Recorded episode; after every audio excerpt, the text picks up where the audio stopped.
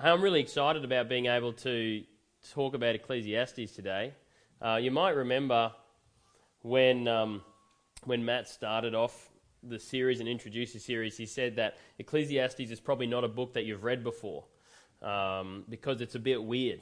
It's kind of out there, it's a bit crazy, um, and it can be a little bit depressing, but I have to be honest, um, it's, I think it's my favorite book in the Old Testament. I think it's awesome. It is brilliant. It is really, really interesting. And it's pretty philosophical, which might be why I like it, but it's also just out there. It's crazy. Uh, I don't know if that's okay to say that a book of the Bible is crazy, but I'll show you what I mean, right? Because this is, um, this is called wisdom literature. This is one of the books of the Old Testament which is called wisdom literature. And yet, uh, in this wisdom literature, it says this For in much wisdom is much vexation and he who increases knowledge increases sorrow. That's somewhat of a contradictory thing to say in wisdom literature, right? Okay? That's kind of like those, you know, when that old thing where people say everything I say is a lie. You're like, well, that's kind of circular, right? Are you lying right now? Is that a lie? In which case, you, everything that you said wouldn't be a lie. And it kind of goes around and around in circles. It's the same thing that we see here. We've got a book which is about wisdom. It's called wisdom literature. And in the book, it's saying that wisdom is kind of pointless. It's kind of empty. Um, it is philosophical. This is a philosophical book. The word philosophy comes from two words, phile and sophos, meaning a love of wisdom. Uh, and so you could say, and you should say, that this book is about loving wisdom, but it's also a book that for some reason has a go at wisdom half the time as well. It's quite contradictory. Have, have a bit of a look through some of the stuff in Ecclesiastes that the writer of Ecclesiastes is saying about wisdom. It says, I, the preacher, have been king over Israel and Jerusalem, and I applied my heart to seek and to search out by wisdom all that is done under heaven. It is an unhappy business that God has given to the children of man to be busy with. I have seen everything that is done under the sun, and behold, all is vanity and a striving after wind. What is crooked cannot be made straight, what is lacking cannot be counted. I said in my heart, I have acquired great wisdom, surpassing all who were over Jerusalem before me, and my heart has had great experience of wisdom and knowledge and I applied my heart to know wisdom and to know madness and folly. I perceived that this also is but a striving after wind. For in much wisdom is much vexation, and he who increases knowledge increases sorrow. And it keeps going. There is a whole bunch of stuff in Ecclesiastes which is right down this vein. So I turn to consider wisdom and madness and folly. For what can the man do who com- comes after the king? Only what has been done already been done. Then I saw that there is more gain in wisdom than in folly as there is more gain in light than in darkness. That's kind of weird, because doesn't that sound a bit like the opposite of what he just said? Now he's saying that there's gain in wisdom. It's good to be wise. The wise person has his eyes in his head, but the fool walks in darkness. And yet I perceive that the same event happens to all of them. Then I said in my heart, What happens to the fool will also happen to me. Why then have I been so very wise? And I said in my heart that this is also vanity. For of the wise as of the fool there is no enduring remembrance, seeing that in the days to come all will have been forgotten. How the wise dies just like the fool. So I hated life. Brilliant. Isn't that great? So I hated life, because what is done under the sun was grievous to me, for all is vanity and is striving after a wind. This guy can't make his mind up. Half the time he's saying that wisdom's great and that we, we should kind of pursue it because it's better to be wise than to be a fool. But then he goes on to say, but wise people die just like fools. And that's something that if you've been, uh, if you've been here over the last couple of weeks and you've heard the other talks from Ecclesiastes, that's kind of a bit of a running trend, right? It's like good, bad, what's the difference? You're going to die anyway, right? Rich, poor, what's the difference? You're going to die anyway. This is this, this kind of running thing that's always going on here, and it can be, uh, it can get a little bit depressing. But we have to remember that we understand the context that the book is written in and what it's trying to say. There is a lot. There is a lot more. I don't have time to go through it all, but um, there, I mean, you can see just uh, halfway through there it says, "Surely oppression drives the wise into madness." Okay, the, at the at the top there it says, "The heart of the wise is in the house of mourning, but the heart of fools is in the house of mirth." So if you're wise, you're sad, and if you're f- a fool, you're happy and everyone's going to die, so you may as well be a happy fool than a sad wise person, right? Continues on. If you, I mean, it, there's so much stuff in here about wisdom. Majority of it is saying that it's empty and pointless. because life has this kind of meaninglessness to it. Right at the end there of Ecclesiastes 9 11 to 18, it says, The words of the wise heard in quiet are better than the shouting of a ruler among fools. Wisdom is better than weapons of war, but one sinner destroys much good. Right? And the word there is but. There's this wisdom is great, but you're all going to die. We're all going to die. Wisdom's awesome, but one sinner can get in there and mess up the whole thing. So, what we see in Ecclesiastes, when the writer is talking about uh, wisdom, is we see some contradictions. We see this kind of idea that wisdom is good, but wisdom is also really problematic, and there's some problems with it. I think that the question that Sondi has asked a lot of the time throughout when he's been talking about Ecclesiastes, he reads a whole bunch of stuff and then he gets to the end of it and he asks this question Are you depressed yet? Right? Have you heard him ask that one before? Are you depressed yet? So I can read all that stuff from Ecclesiastes about wisdom and say, are you depressed? Um, now, this is supposedly, we, we think there's, a good, there's a, a good chance that this book is written by Solomon.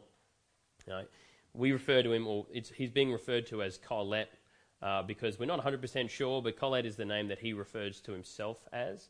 Um, but if this is Solomon, you can kind of see that it's that this is a weird thing for him to talk about. This is the guy who pursued wisdom more than anything else, who had who has all of Proverbs. The Proverbs all about wisdom. It's all about how great it is to be wise. He gets to the end of his life, and this is what he writes. He writes Ecclesiastes. He writes wisdom. Nah, whatever. You know, eat, drink, and be merry, because tomorrow you die. So the real question that we have to ask here is why is he talking about wisdom as being so empty? And this is where the whole context of Ecclesiastes and the way that things are getting spoken about really matters, okay? Because we're talking about wisdom in a closed system. Now, that's terminology that we've used already in the last sort of month or so as going through Ecclesiastes.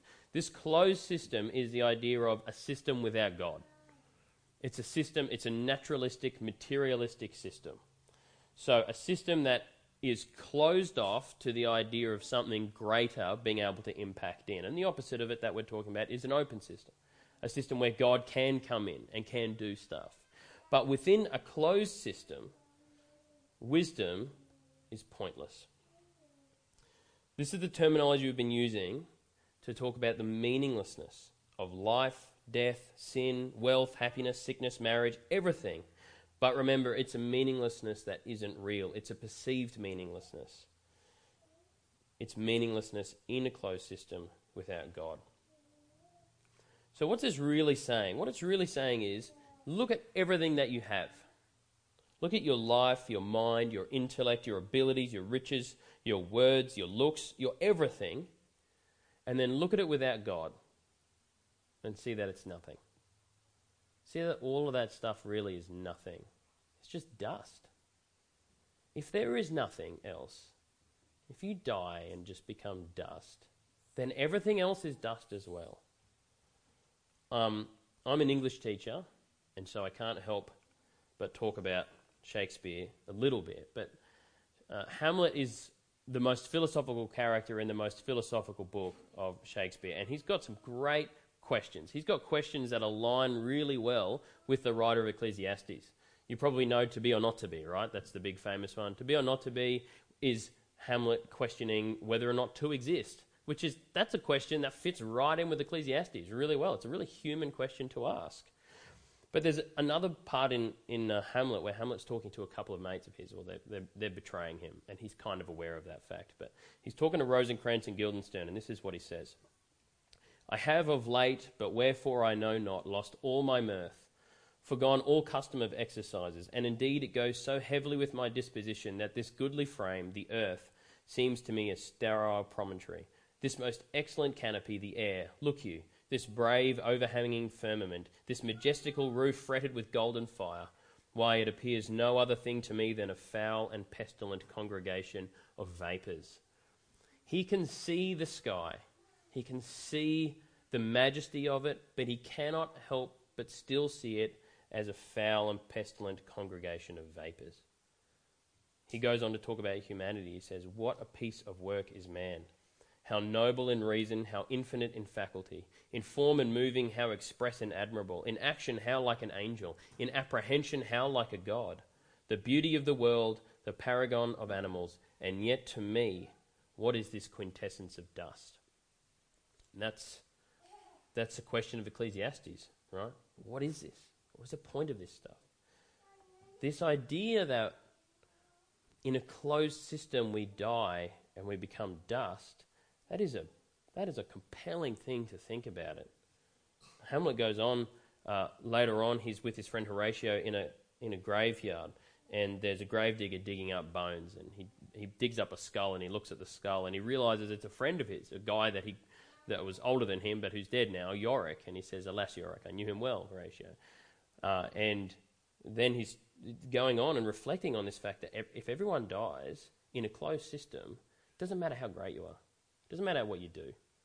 And he is talking about Alexander the Great. That's his example. He says, To what base uses we may return Horatio? Why may not an imagination trace the noble dust of Alexander till he find it stopping a bunghole? Alexander died. Alexander was buried. Alexander returneth into dust. The dust is earth. Of earth we make loam. And why of that loam whereto he was converted might not they stop a beer barrel? Alexander the Great, the Great, you know, in humanistic terms, in atheistic terms, one of the greatest people. And yet he dies, turns to dust, and eventually he's just a cork. That's it. That's what's left of him, is it? Just a cork and a beer barrel. So, all of this questioning is about questioning in a closed system.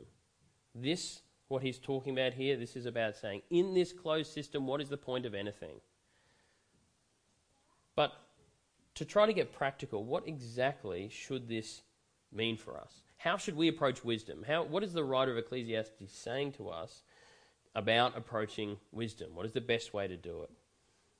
If wisdom is vanity, how should we approach it? And how does God, by opening up the system, how does He change wisdom? What is the difference between a closed system way of thinking about wisdom and this way of thinking about wisdom with God? Well, I think that there's three vanities of wisdom in a closed system. The smarter you get, the dumber you get. No respect for knowledge in the modern world, and conventional wisdom. The first two points are just minor points that are going to lead us to the major point, which is number three. You might have heard me say this before that a lot of the time it seems like the more educated a person gets, the less intelligent they get somehow. Um, when I, I was talking about um, pain and suffering last year, and I used the example of the fact uh, Stephen Fry, who's this very intelligent guy over in England, uh, talked about the fact that there mustn't be a God because look at all the pain and suffering, right? And I just kind of debunked that, and I was talking about how it doesn't just because there's pain and suffering doesn't prove that there's not a God. In fact, it actually proves that there is a God. And someone came up to me afterwards and said, "Well, why doesn't someone tell Stephen Fry that?" and I said, "I'm sure someone's told him." And I'm sure he doesn't care. I'm sure that that is not enough for him. Right? Because a lot of the time, only an educated person could be that stupid. Now, I'm a teacher, right? That's my job to educate people. And not only that, but I am educated um, and I like education. I'm pursuing more education. But the truth is, a lot of the time, the more educated a person is in a particular field, they the more they always want to see everything through that lens. They get really dogmatic about that particular way of thinking about stuff. Avowed atheists really struggle to look reality in the face and see the logical issues with their point of view. In fact, they just ignore logic a lot of the time because they adhere to their education, the knowledge that they think they have, the knowledge that they want to be real more than anything else, and then they stick with that. I mean, I think that it is so blindingly obvious that everything cannot come from nothing. I mean, that's just straightforward, right? In fact, it's a scientific rule. It's all of the scientists that have uh, acknowledged the rules of therm- thermodynamics that actually says that. You can't create energy. But they just want to ignore it. They want to go against their own rules because it doesn't fit within the educational paradigm that they have accepted. And a lot of the time, it seems that you need to be pretty educated to be that illogical, right? You know, the smarter you get, the more you study, the more you can just ignore common sense. Um, there's this guy, G.K. Chesterton, who wrote about this uh, in a book called Orthodoxy. He talks about the fact that a true mad person is actually someone who is obsessed with their own particular understanding, and they cannot see anything that doesn't fit within their way of thinking. He says this If you argue with a madman, it is extremely probable that you'll get the worst of it. For in many ways, his mind moves all the quicker for not being delayed by the things that go with good judgment. They just think whatever the heck they want, right? It doesn't matter. It doesn't matter if it's illogical or not. He goes on to say this. I love this. He says this in The Suicide of Thought. The new rebel is a skeptic and will not entirely trust anything. And the fact that he doubts everything really gets in his way when he wants to denounce anything. Thus, he writes one book complaining that imperial oppression insults the purity of women, and then he writes another book in which he insulted himself. As a politician, he will cry out that war is a waste of life, and then as a philosopher, that all life is a waste of time. A Russian pessimist will denounce a policeman for killing a peasant, and then prove by the highest philosophical principles that the peasant ought to have killed himself. A man denounces marriage as a lie, and then denounces aristocratic profligates for treating it as a lie. The man of this school goes first to a political meeting where he complains that savages are treated as if they were beasts, and then he takes his hat and umbrella and goes on to a scientific meeting where he proves that they practically are beasts. By rebelling against everything, he has lost his right to rebel against anything. There's this weird thing that goes on where people simply believe what it is that they want to believe and they ignore the things that they don't like. In this realm, in this kind of paradigm, what happens is that knowledge actually starts to lose its value. Strangely enough, in a knowledge economy, knowledge isn't valued very highly. Because, and I think it makes a bit of sense, smart people seem to say some really dumb things, right? And so when smart people say dumb things, you start thinking, well, what's the point of listening to them? They can't even work out some basic common sense. But where that leads to is this complete lack of value of knowledge. And it makes sense, particularly when you realize that everybody disagrees. I don't know if you've ever done research on something, wanted to find something out for yourself. And so you got online and you Googled it.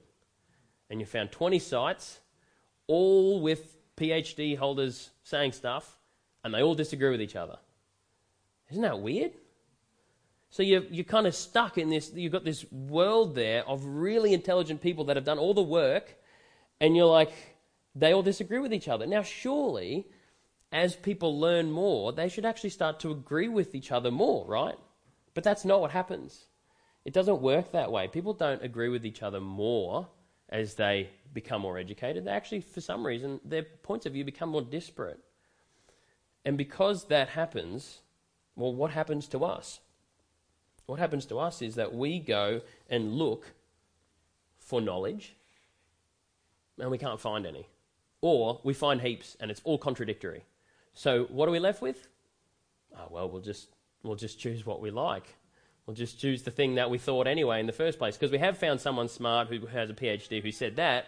We'll ignore everything else and we'll just choose the thing that we're already predisposed to thinking anyway. So, what this actually does, all of this disagreement on everything, actually erodes all authority. There is no educational authority.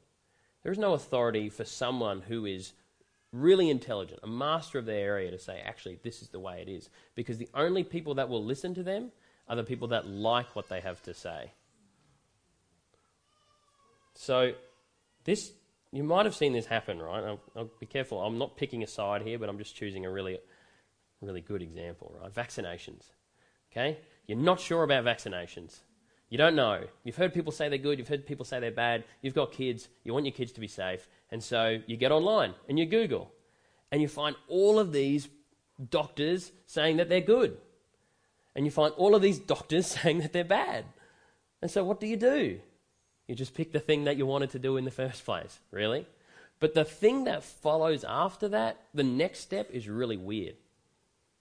Then you go around telling everyone else what you think and that it's right. Yeah? A lot of the time, what we, what we do, we'll get online, we'll do our little five minutes of research, uh, we'll find some stuff that we like, and then we'll think, well, that's it, it must be that, and then we will go and spread the good news, right? We will tell everyone about how our research knows all, we know everything that there is to know, and we will tell other people about that. Because there's no authority left in education, everyone has a point of view on everything. and everyone thinks that their point of view is right. Yeah? I see this every day because I'm a teacher. Um, and I'm not talking about the students. Of course, the students think their point of view is right. That's obvious. But they're clearly wrong. That's straightforward. I can just tell them that, and that's okay. Even though I'm not in maths where it's obvious, I still am like, you're just wrong. Shakespeare's great. You're wrong. Um, but what I, the way I actually cop it most of the time is from talking to parents.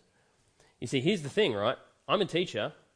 I work in a school, but everyone's been to school, right? So everyone knows everything that there is to know about schools and education.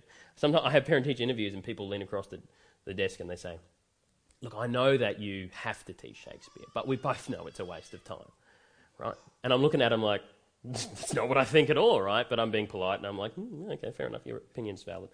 Um, but the weird thing is, because everyone's either been to school or people have kids in school, everyone is a master of education.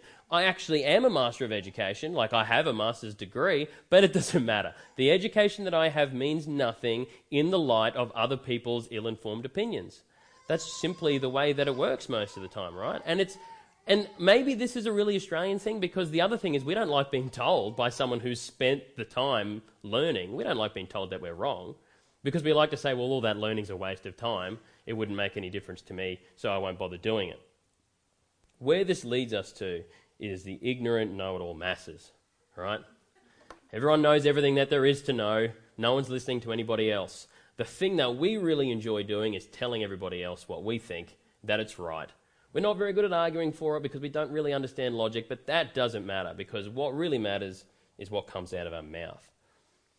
Uh, 150 years ago, this legend called Cardinal John Henry Newman wrote this What is more common than the sight of grown men talking on political or moral or religious subjects in that offhand, idle way which we signify by the word unreal? That they simply do not know what they are talking about is the spontaneous, silent remark of any man of sense who hears them. Hence, such persons have no difficulty in contradicting themselves in successive sentences without being conscious of it. Hence, others can never look straight before them, never see the point, and have no difficulties in the most difficult subjects. Others are hopes, hopelessly obstinate and prejudiced, and after they have been driven from their opinions, return to them the next moment without even an attempt to explain why. Others are so intemperate and intractable that there is no greater calamity for a good cause than that they should get a hold of it. In other words, at the end there, some people are so annoying you don't want them on your side right? You would prefer if they weren't with you. And his reason is because we're not that interested in pursuing truth, really, a lot of the time. Now, this was written 150 years ago, and that should be maybe that's, you know, nice to know because I like to think, or sometimes I, I realize that I think that everything's getting worse, and so it's nice to know that people were still like this 150 years ago, but it's also depressing to know that it was like this 150 years ago, right? But it's more depressing than that because go back to Proverbs, which is a, a long time ago. This sums it up really well, doesn't it? A fool has no delight in understanding but in expressing his own heart. I'm a teacher, I see that every day. That's what they do. But the truth is, it's what we all do. We all do it. Adults just have more sophisticated ways of getting around it, that's all. Students are like, you're wrong. That's it. But we got, we got our clever little mechanisms for getting exactly the same thing happening. So these two things, these two things lead us to number three, which is conventional wisdom. Okay, conventional wisdom is the word that I want to use to, to talk about wisdom in a closed system, uh, earthly wisdom. Okay, and I think that this is something that Qoheleth is, tr- is implying here that there is actually something bad about wisdom. You can't read it. You can't read Ecclesiastes and not think that because he says it really clearly. So, what we have to do is we need to puzzle out what that could possibly mean from someone who also says that wisdom is good. So, let's do that. Okay, the first thing to recognize is that conventional wisdom is not necessarily bad please do not hear that that's what I'm saying. Conventional wisdom is probably actually good. It's probably so good that people use it all the time, so much so that it becomes a convention, which is why it's called a conventional wisdom, right? There's nothing intrinsically wrong with conventional wisdom. A really easy place to start is budgeting. Is it a good idea to budget? Is it? Yeah? Some people are like, what's the budget? that was me until I had children. Um, budgeting is good. It's a good idea to make sure to have a look at your income, have a look at your expenses, make sure you've got enough money to feed the kids and put fuel in the car. It's wise and it's good, and not doing it is foolish, right? In fact, it's beyond just foolish. Not doing it is tantamount to uh, a bit of a sin. Have a look at uh, 1 Timothy 5, verse 8. It says, But if anyone does not provide for his relatives, and especially for the members of his household, he has denied the faith and is worse than an unbeliever. Brutal. So being wise with money is good. It's conventional and it's good. But here's the thing, right? Sometimes living in the world of closed system believers can make us think like closed system believers.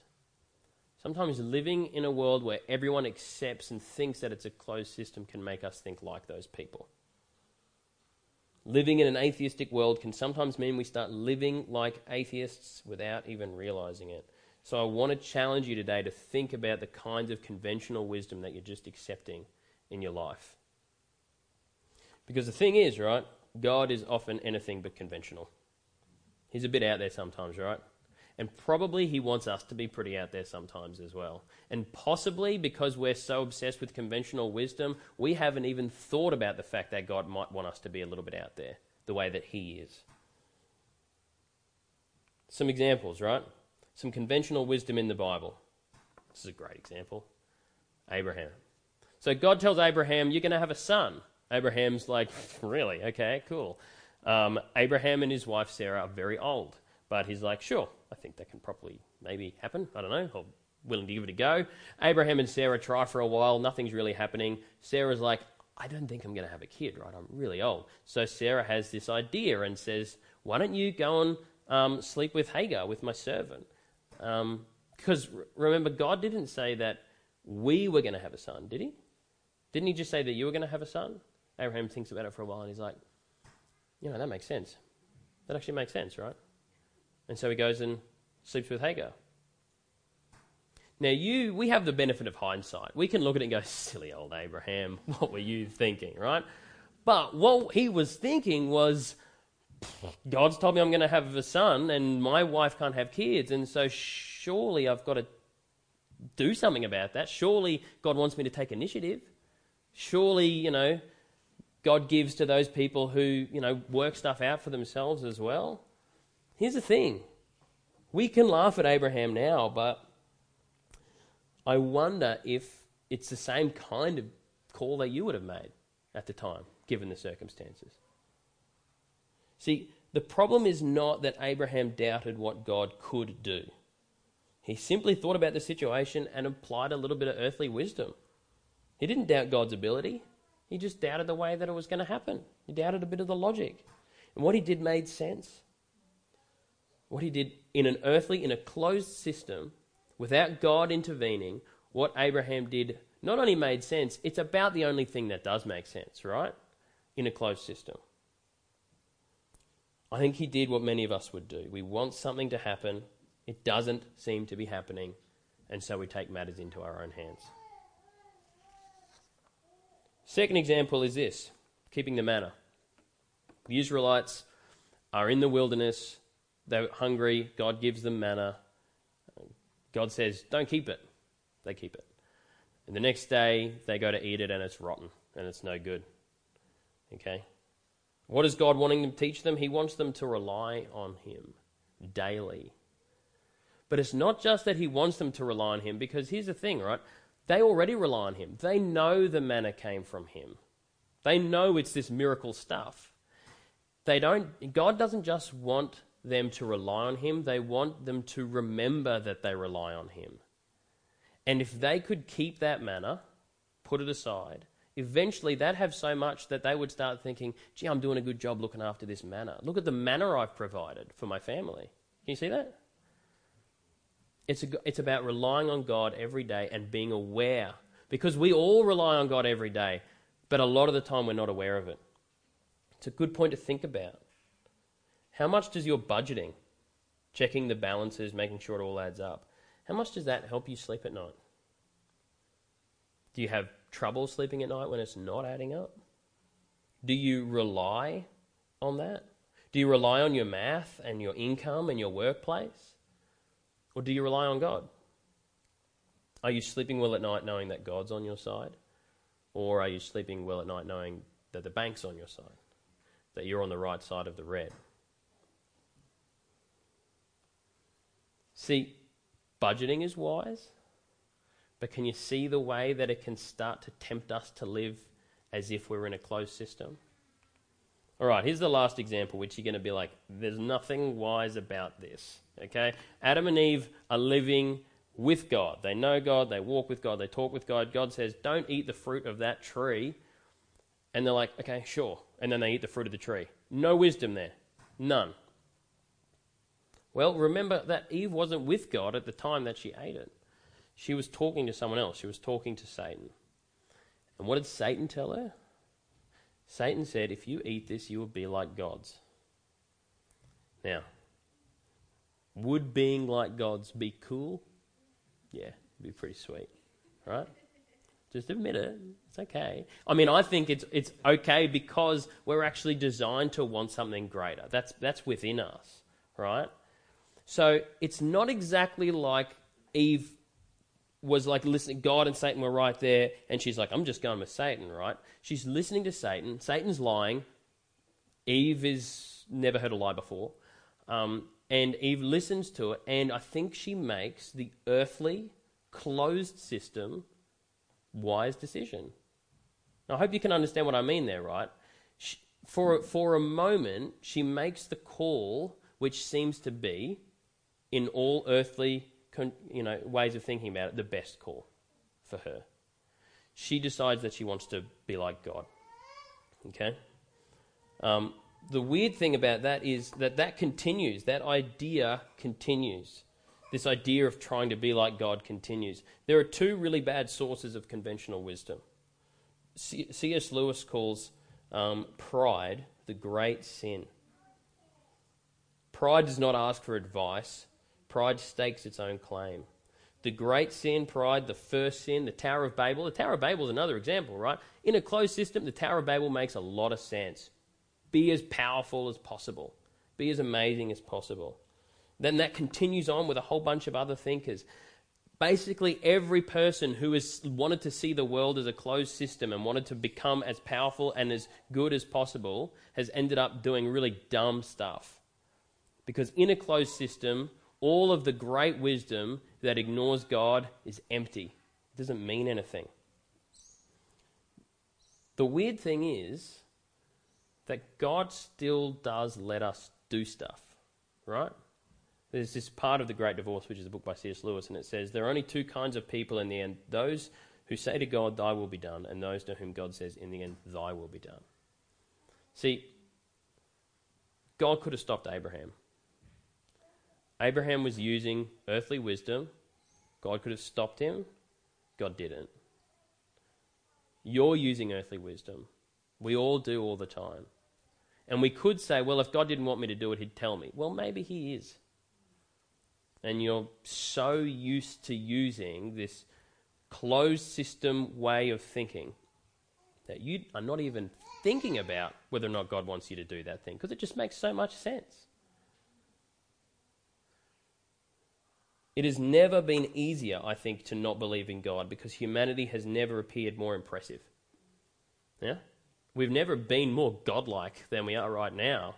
So we're, you know, back in the day when when we didn't know what rain was, we were like, there must be something out there because water comes from the sky when we're thirsty, and that's great. But now we know it's precipitation. Eh, who cares, right? We're the gods. We understand it. We're the people in control here. But even though there's never been a time that humanity has ever seemed so godlike? Has humanity ever appeared more repulsive at the same time? More depraved? Less human? Conventional wisdom, it gets us to do really weird stuff. Conventional wisdom is not bad, but you know what we should be doing more often? Is we need to be asking God about this stuff, about everything. all of the time.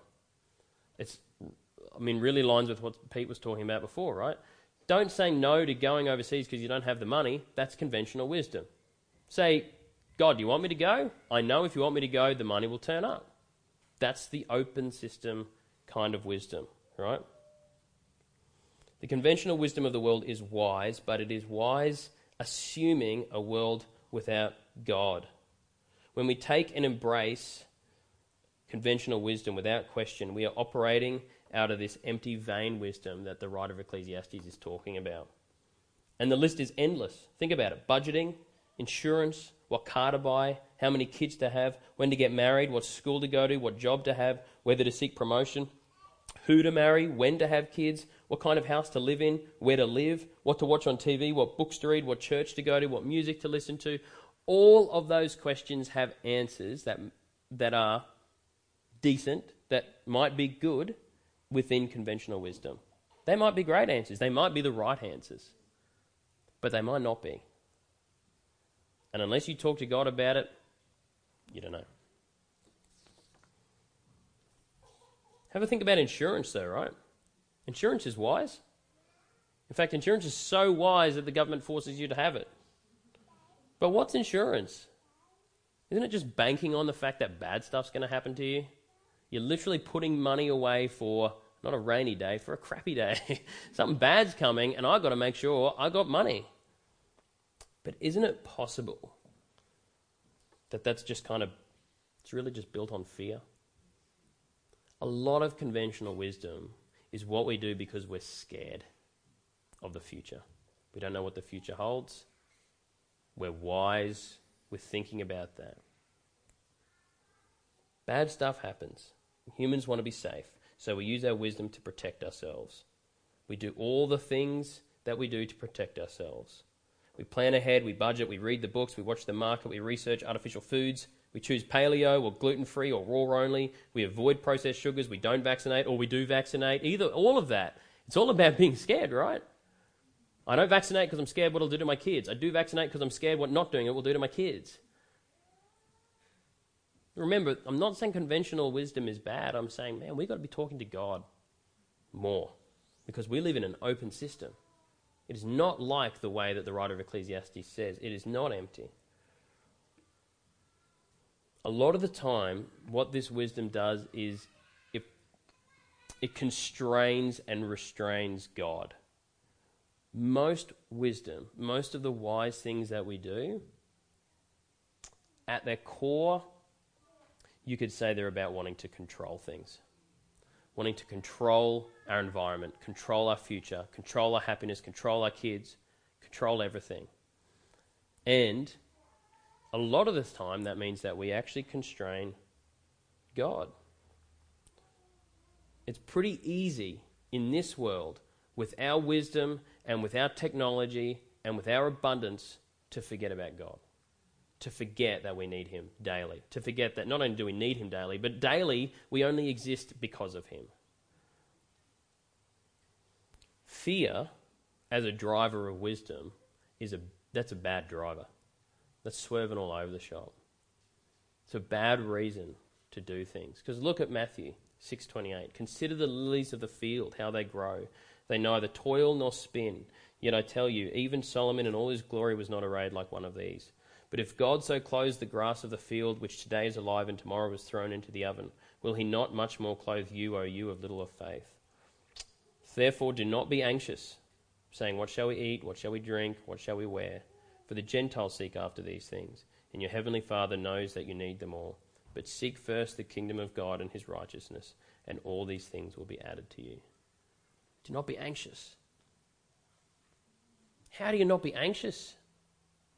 Or why are you anxious? Maybe you're anxious because in a closed system, your wisdom is the only thing keeping you out of destruction. So we really need to rely on our own understanding of stuff because that's the only thing that's keeping us together in a closed system. But Christ opens the system right up and says, I've got you. I'm looking after you. Talk to me about these things. You know, Sonny talked on Mother's Day. He quoted this thing um, from Ecclesiastes. Um, As you do not know the way the Spirit comes to the bones of the womb of a child, uh, a woman with a child, so you do not know the work of God who makes everything. And he was talking, and then he went on to show a video of that. If you were there, you would have seen this video of conception and then the baby growing. That's amazing that we can see that, right? right? And conventional wisdom, the wisdom of the world, the technology that we have shows us that. But here's a trippy thing about conventional wisdom which makes no sense. Our society knows about ch- how babies are made so well that we can make them. You know, like we can take out the bits that we need and we can put it together and we can start the process. We can do that. We have intimate knowledge of the what is going on and the how it's going on. But we still know nothing of the why. Why is not within our spectrum to be able to work stuff out. So we have a world which has embraced and understands the idea of m- making children to the tiny, tiny, tiny little micro level. And we get the whole thing. And yet we live in that same world that using that same conventional wisdom kills millions of babies every year through abortion. That is mind blowing. That's insane. That's the madness that G.K. Chesterton is talking about the madness of a closed system. We just believe what we want to believe. All right? So, really quickly to wrap it up the open system answer. The answer to all of this is that we live in an open system with God. The fear of the Lord is the beginning of wisdom. Have a look what a couple of verses have to say about this. Let no one deceive himself. If anyone among you thinks that he is wise in this age, let him become a fool that he may become wise. For the wisdom of this world is folly with God. That's, that's great for what we just talked about, right? The wisdom of this world is what? Your child's disabled? It's not a child, it's just a lump. Get rid of it. That is folly with God, who knows. That is insane. For it is written, He catches the wise in their craftiness. And again, the Lord knows the thoughts of the wise, that they are futile. In a closed system, the best we can do is futility. Romans 1 For since the creation of the world, his invisible attributes are clearly seen, being understood by the things that are made, even his external power and Godhead, so that they are without excuse. Because although they knew God, they did not glorify him as God, nor were they thankful but became futile in their thoughts, and their foolish hearts were darkened. Professing to be wise, they became fools. So, two points, right, on an open system wisdom. And we're almost done. The first one, value godly wisdom really highly. The second one, not too highly. This is the contradiction we see in Ecclesiastes. He's like, wisdom's great, wisdom's not great. Somehow you've got to get those things together in your head. It is great. But wisdom itself is not the goal. The goal is God. Wisdom is something He gives us. There's a weird kind of anti intelligence in some realms of Christianity that are like, you know what, it's got nothing to do with theology. Theology doesn't matter. I know someone, a Christian guy I know who said that once. Theology doesn't matter. We don't care about theology. It's just about relationship. It's just about me and God. You know, I don't care about history. I don't care about logic. I don't care about philosophy. I don't care about any of these things because it's just my relationship with God that matters. Maybe I won't even read my Bible that much because if I just pray and talk to God, well, you know, that's, that's even better, isn't it, than reading the Bible? We've got this weird anti intelligence movement within Christianity that is saying because wisdom, because knowledge is all kind of earthly and fraught with danger, just forget about it. Don't even worry about it. But that's not the right response to what the writer of Ecclesiastes is saying. The right response is not forget about wisdom. The right response is simply value it accordingly, value it highly. Wisdom is good. God not only wants you to be intelligent and wise, but his causes and his plan may very well require it of you. He might actually need you to be intelligent, to be wise, to be educated. Think about some of the incredible impacts on the world by these thinkers, you know, Augustine, Aquinas, Ignatius, Chesterton, Lewis. People that we quote at the project all the time, John, John Piper, Paul Tripp, Tim Keller. All of this is because they valued godly wisdom highly. The way that they've contributed to society because of that has been huge. And that's a good reason to pursue wisdom for yourself, to be able to teach wisdom to your kids, to be able to be wise for other people, to be able to help other people out. So we've got to value wisdom, but just not too highly. Wisdom is a means and not the end. Now, this is a real personal struggle for me. This is actually exactly where I'm at. Um, I'm going through redemption groups at the moment, and pretty much this is the thing that's coming up for me is that I'm obsessed with wisdom, not so much obsessed with God. That's a problem, right? I'm seeing it as the end rather than the means. True wisdom is found in accepting some mysteries in life. In fact, this awesome guy, Joseph Pieper, um, he's German, so it's Pieper. Sounds cool. He said this It is very necessary to contradict the widely held opinion that Christian philosophy is ready with all the answers. It is Christian philosophy which most fully grasps and expresses a truly philosophical sense of wonder with its source in ignorance. It is inspired by a sense of mystery. We will not ever fully know anything. Not fully, not the way God does. Our pursuit of that kind of knowledge is actually found deep down in a pursuit of control. There's this brilliant peace, this anxiety destroying peace when you just recognize you're not God. God's God. And you just leave it with Him. Yeah, He wants you to know stuff, He wants you to value wisdom, He wants you to pursue it. But the way that you get it is not by pursuing it alone, you get it through Him. You get it through knowing Him. This is kind of what happens at redemption groups, which is something that the project runs. It's about trying to help people through where they're at in life to see God more, to know God more, to be redeemed from stuff that's happened to them or stuff that they've done. Every system in the world, every ideology, every way of thinking basically acknowledges that there's something wrong with humanity and we need to fix it somehow. The big question is how do we fix it? Every one of those systems of thought that sees the world as a closed system does more damage than good every time they try to do it. That's what safe schools is. If you know about safe schools, right? There's the people that are doing safe schools think this will be good. They think it will be good for society if everyone at really young ages is taught about transgender theory. I don't know what they're on about, but they think that, right? Any way of thinking about fixing people's problems that treats the world closed just destroys stuff. Because the thing that will fix you is not a thing, it's a person. It's God. See, knowing God is the beginning of wisdom. The wisdom that the writer of Ecclesiastes is talking about is empty because it doesn't arrive at God. It's about fixing earthly problems with earthly solutions that end in dust. But when we pursue God, when we know God, then the wisdom that we get is through talking to Him, then that is the wisdom of an open system.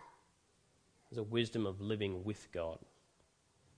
A couple of things to think about before we close. Just have a think about this this week. If there's a question that sticks out to you, talk about it with your, your spouse or your kids or friends. What kind of wisdom do you strive after? Do you value wisdom at all, or are you one of the people that said, nah, stuff it, it's too hard? Have you seen wisdom as pointless? Because there's so many different points of view? Do you default to assuming your own opinion is always correct? Do you aspire to greater knowledge of the world? Do you see wisdom as an ends or a means? And these last two, I think, are really important for us these days. Do you take matters into your own hands? Do you accept earthly conventional wisdom without thinking twice? Are you making decisions like Abraham, like the Israelites, and like Eve, which seem to make sense, but are leaving God out of the picture? Are your wise decisions really just about controlling your life and dealing with your fear?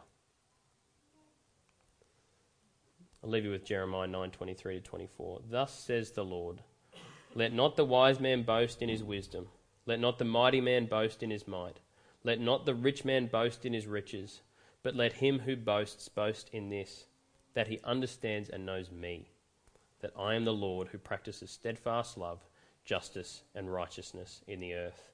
For in these things I delight, declares the Lord. Knowing God, that's where it's at. That's what it's about. And remembering to know God when we're making the everyday decisions, in recognizing that the world has sold us conventional wisdom that we should think twice about. Just think twice about it. Just talk to God about it. That is what the writer of Ecclesiastes helps us to see about wisdom. Wisdom is good, you should pursue it, but let it be wisdom that is informed by God, not wisdom from an earthly perspective that actually starts to try and form God. I'm going to stand up with me and we'll pray and I'll finish up.